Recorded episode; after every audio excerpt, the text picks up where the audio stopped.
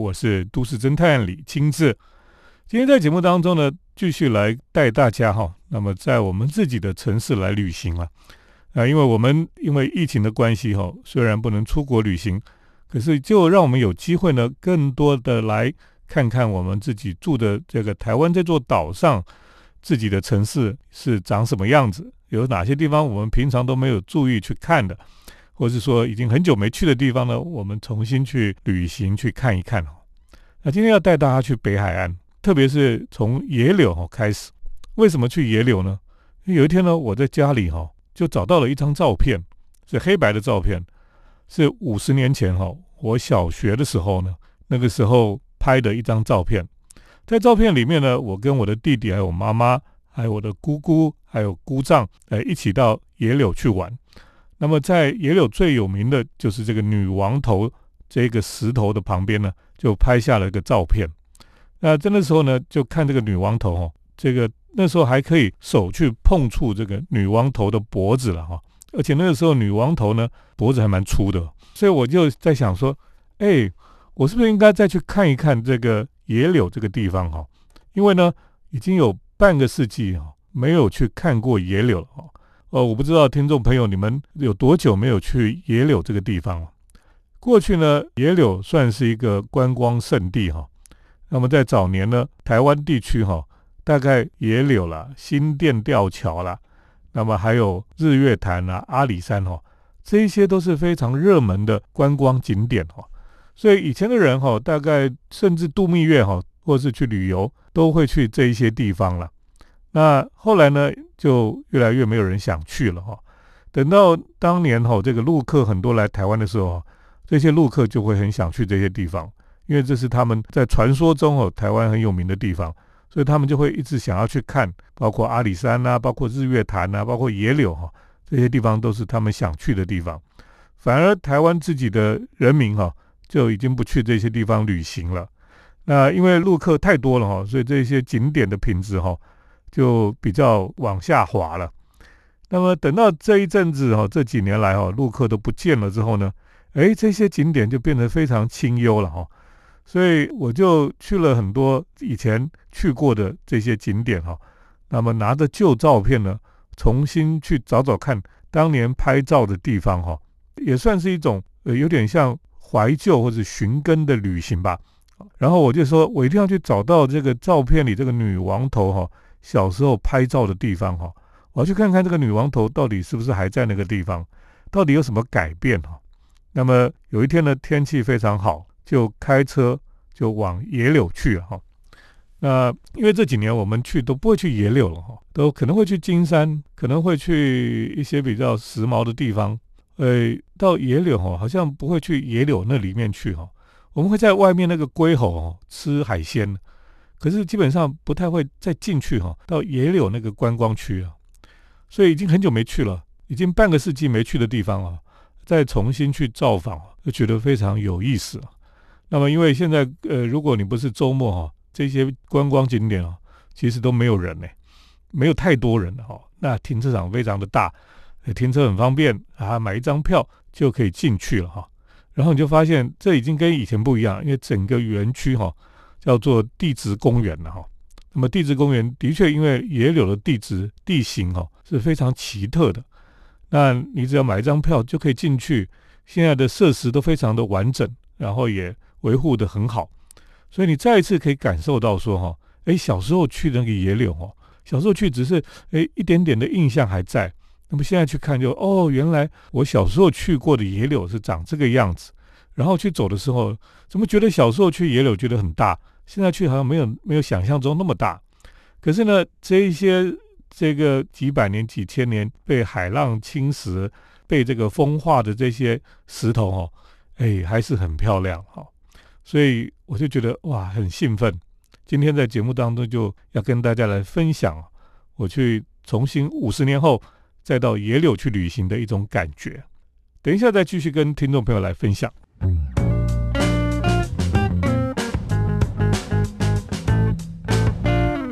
欢迎回到我们建筑新乐园节目，我是都市侦探李清志。那么我们今天又继续带大家在台湾哈，那么我们自己的城市来旅行。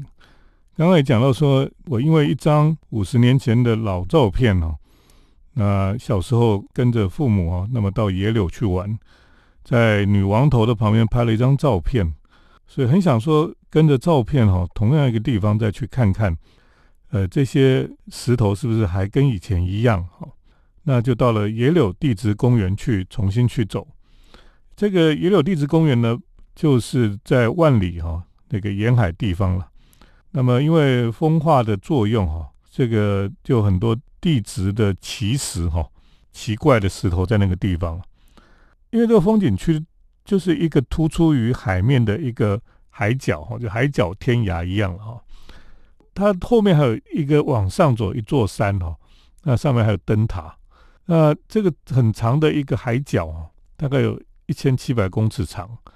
所以像一个一个突出到海面的一个海龟吧哈。那经过长时间的海蚀啊、风化跟地壳的运动哈，就有很多海蚀沟啦，还有很多那个石头哦，像蜂窝一样，还有像蜡烛台的竹状石头，还有豆腐石哈，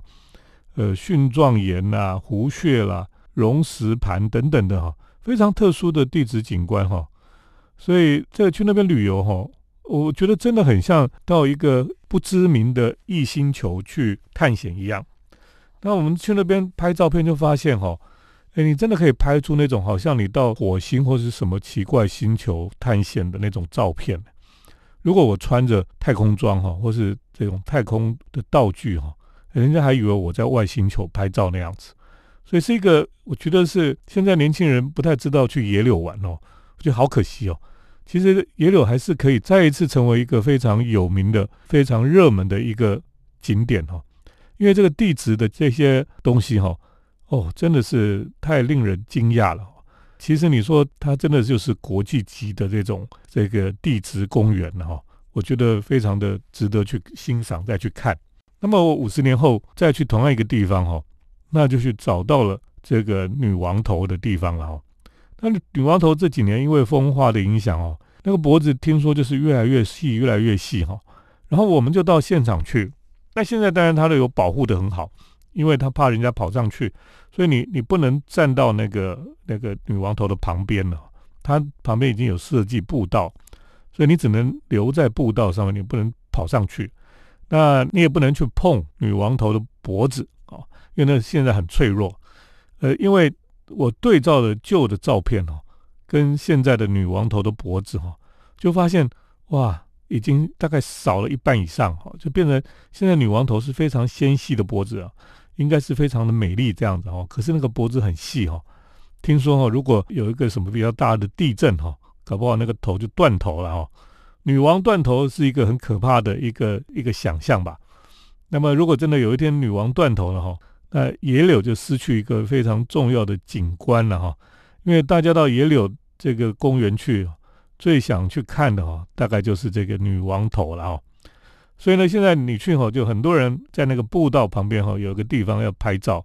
所以大家就在那边拍照，然后就排队拍照哦，很像这个完美打卡这样，哦，拍照跟女王头拍照。那当然，我们也这个就去拍了一一这个照片，跟旧的照片来做对比哈。那的确，女王头那个脖子变得好细好细哈，真的很担心它有一天就这样断掉了哈。不过还是非常的漂亮，那个女王头的形状还是非常的看得很清楚了哈。那这个女王头哈，的确是在野柳地区哈，非常令人觉得非常鬼斧神工哈。我们讲鬼斧神工，在野柳这个地质公园哈，你就可以感受得到了。那当然除了这个女王头之外哈，他们又又很多不同的这些石头了哈，包括什么地球石啊，因为它有个石头很圆哦，就很像个地球一样。那么还有。什么仙女鞋啊？就是有一个很像鞋子的形状，他们就把它称作是仙女鞋。那么还有烛台哦，就是很像那个一根一根的蜡烛燃烧的那个烛台哈，各式各样的，给它取了不同的名字之后呢，就增加了想象力哈，那就觉得非常有趣哈。等一下再继续跟大家来分享野柳的旅行。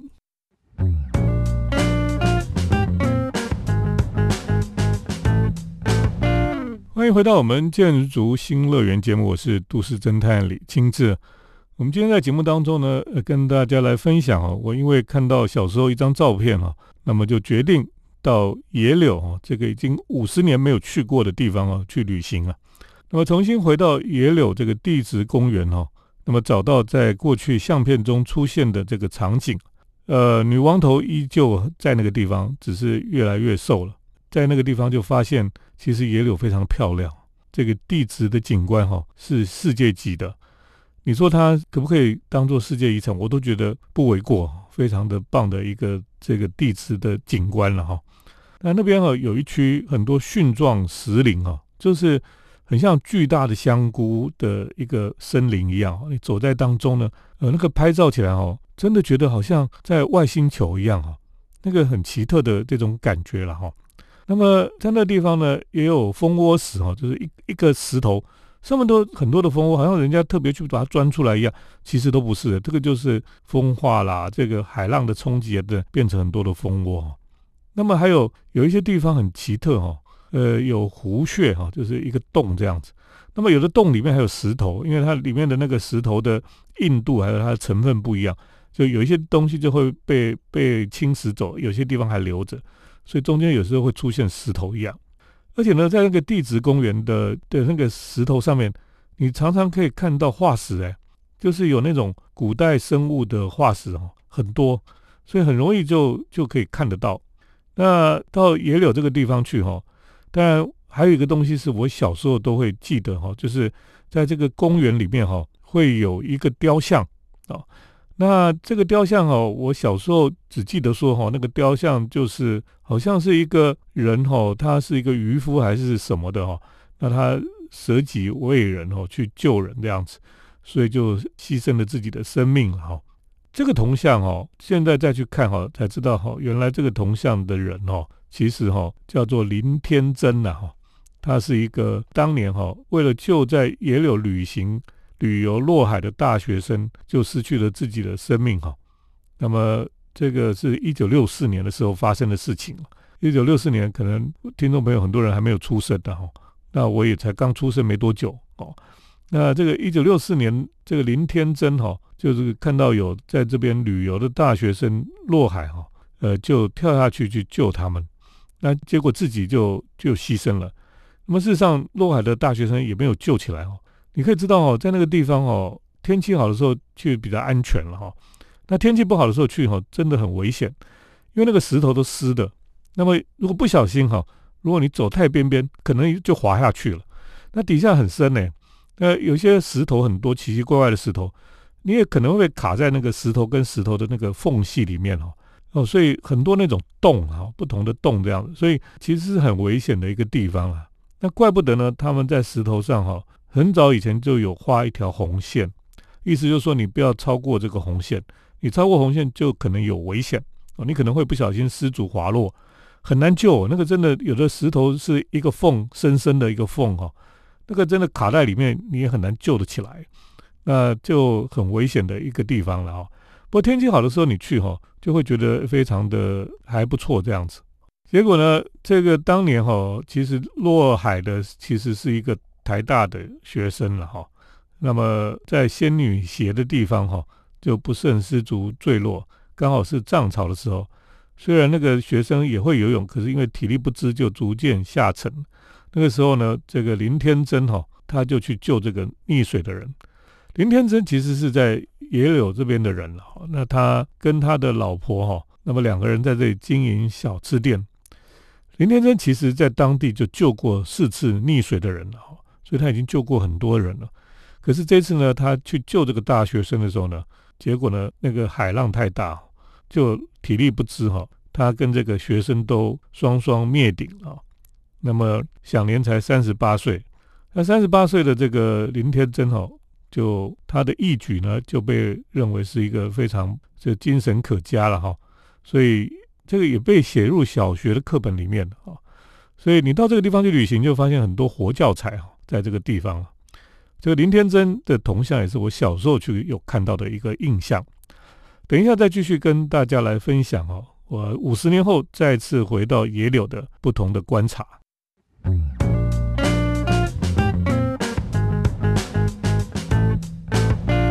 那我今天在节目当中跟大家来分享哦，那我因为看了家里面一张老照片哦，这个老照片就是小时候呢跟亲戚、跟父母一起到野柳去旅行的一个照片哈。那么在女王头的旁边有拍一张合照，这个老照片哈就让我想起哈，我其实有五十年的时间没有去野柳了。这可能是跟很多听众朋友有这种感觉哈，就是当我们后来就发现我们台湾很多地方哈。我们都觉得啊，我那个小时候去过了哈，那也没什么好看，所以就不去了。那么放假的时候呢，就跑出国去，跑到日本，跑到世界去欧洲去旅行，就觉得哦，外国好漂亮，好棒。那么这次疫情的结果哈，让大家不能出国，所以我们只能在自己的城市里面旅行。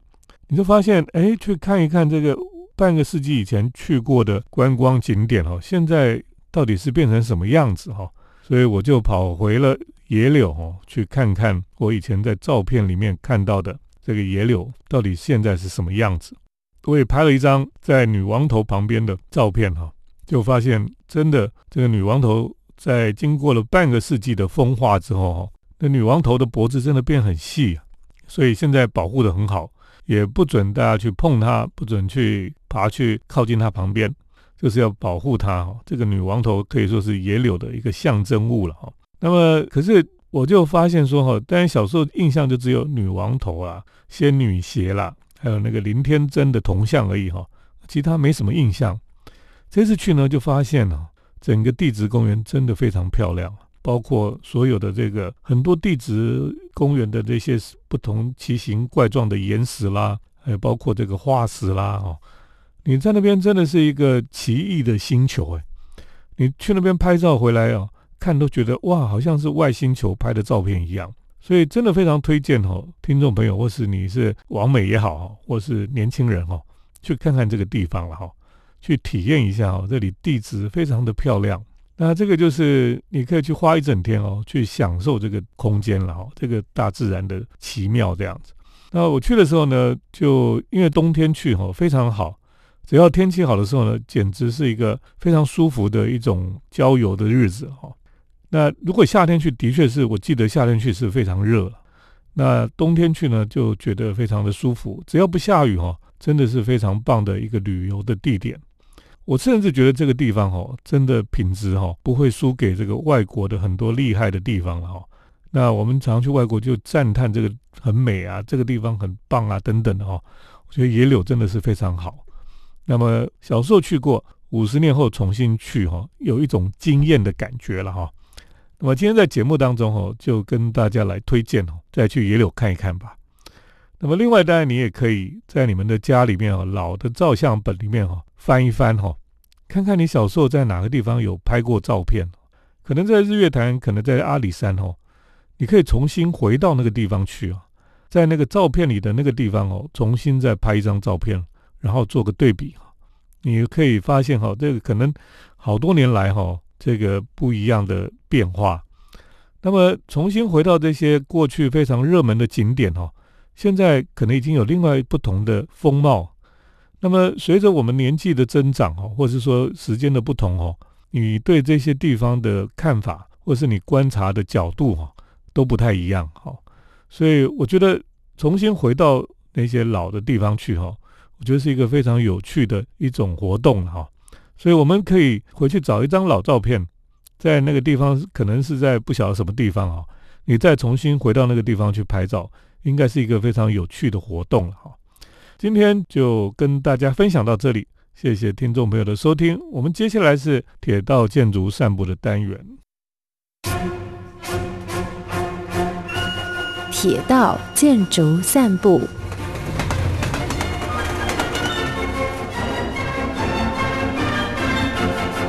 欢迎来到我们铁道建筑散步的单元，我是都市侦探李清志。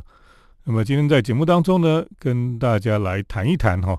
那么在台湾旅行的时候呢，有没有什么地方哈，你可以边看火车哈，边喝咖啡的地方哈？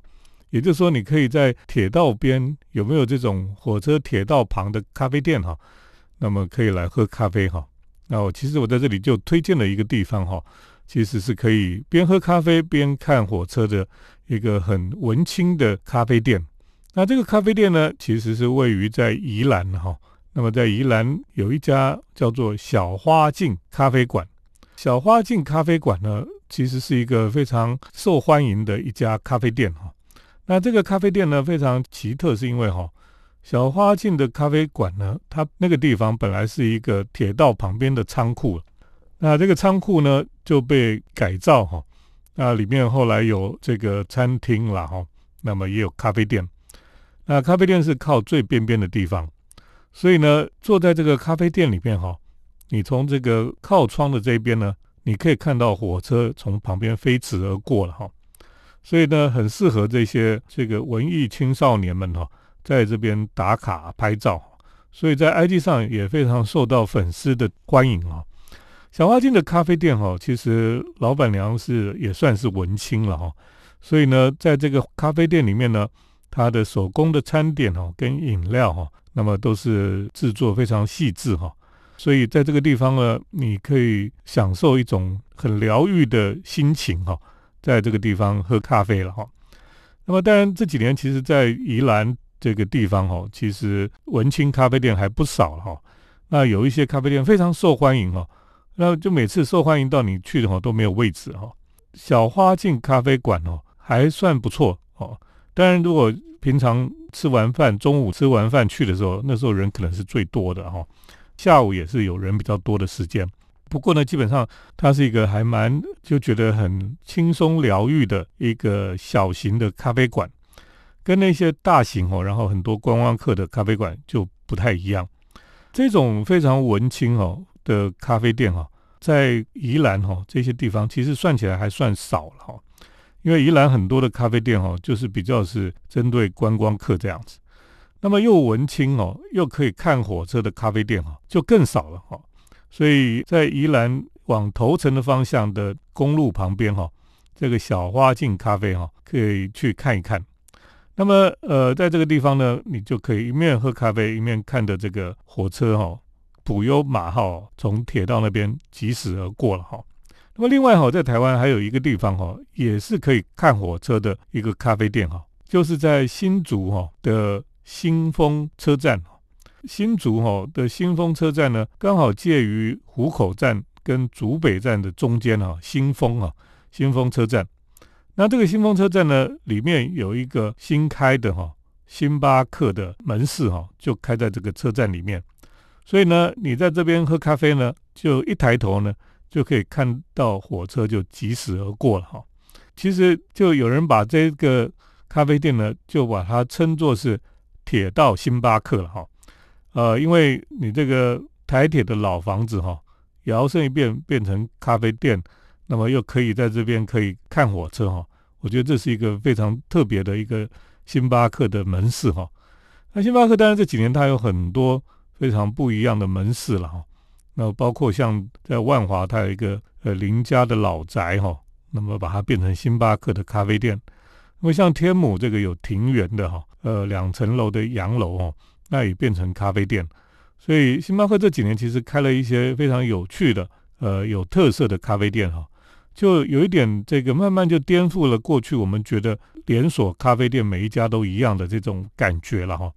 当然，你在这些连锁咖啡店里面，你可以找到相同的品质了哈，你可以这样讲。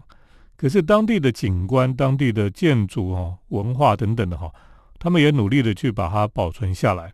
那么，就像我们到这个京都去哈，那么在东山地区哈，那么他们也开了一家茶屋式的星巴克咖啡馆，号称呢是可以坐在榻榻米上喝拿铁的一家星巴克门市了哈。那当然，在台湾的星巴克的门市越来越多厉害的咖啡店出现了。